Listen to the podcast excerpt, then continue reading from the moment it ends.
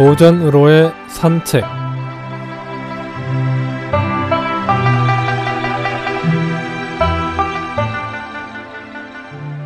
안녕하십니까 김혜영입니다. 오늘은 단사표음이란 성어에 대해 알아보겠습니다.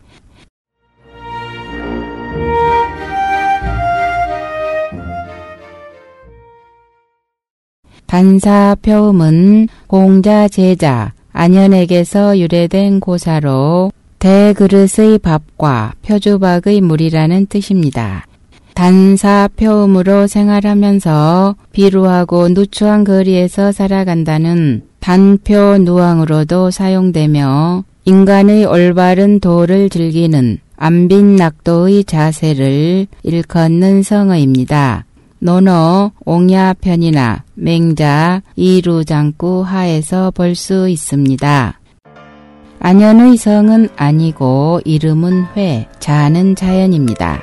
그에 대한 출생 기록은 자세하게 알려지지 않았지만 아버지 난로는 공자보다 6살이 어렸고 아녀는 공자보다 30살 정도 적었는데 아버지와 함께 공자의 제자가 된 이후에 아내는 아주 고생스럽게 공부했습니다.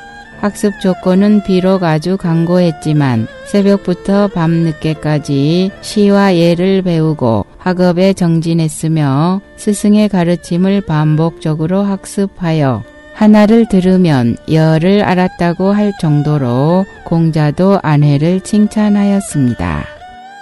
또한 강고한 환경에서도 배움을 쉬지 않는 아내를 향해 공자는 어질도다 회여 한 대그릇의 밥과 한 표주박의 물을 먹으면서 좁고 누추한 거리에 사는 것을 다른 사람들은 그 근심을 견디지 못하거늘 아내는 그 속에서도 즐거움을 고치지 아니하니 어질도다 회여 라고 칭찬했습니다. 아내는 공자가 제창한 인의하미를 참답게 깨닫고 착실하게 몸소 실천했습니다.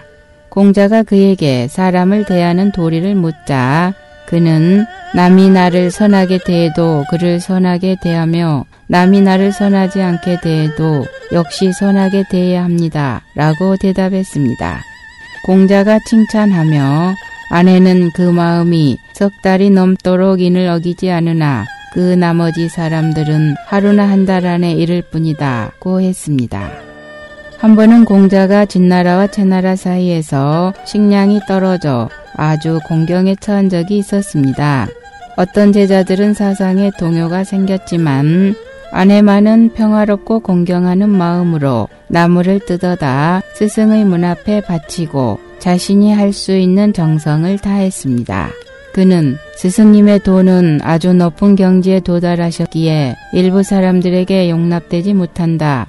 그럼에도 스승님께서는 전심전력으로 추진하시며 인덕의 마음으로 백성들을 구원하고 계신다. 비록 굶주림의 재앙을 만나고 일부 사람들에게 용납되지 못한다 하여 스승님의 도에 무슨 허물이 되겠는가? 이는 바로 도가 진귀하기 때문일 것이다. 어떠한 환경에서도 정도를 지키고 동요하지 않는 것은 군자만이 할 수 있는 것이다. 라고 말했습니다. 공자가 이 말을 듣고는 매우 기뻐하면서 아내에게 이런 식견이 있다니 아주 좋구나.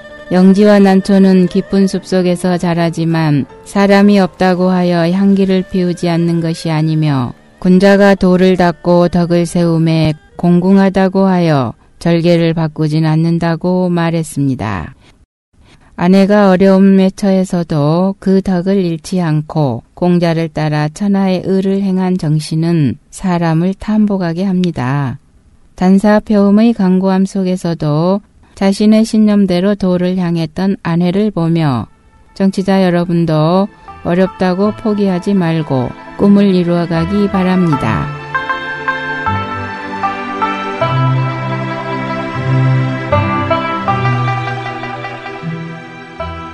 단사표음에 대해 알아보았습니다. 안녕히 계십시오.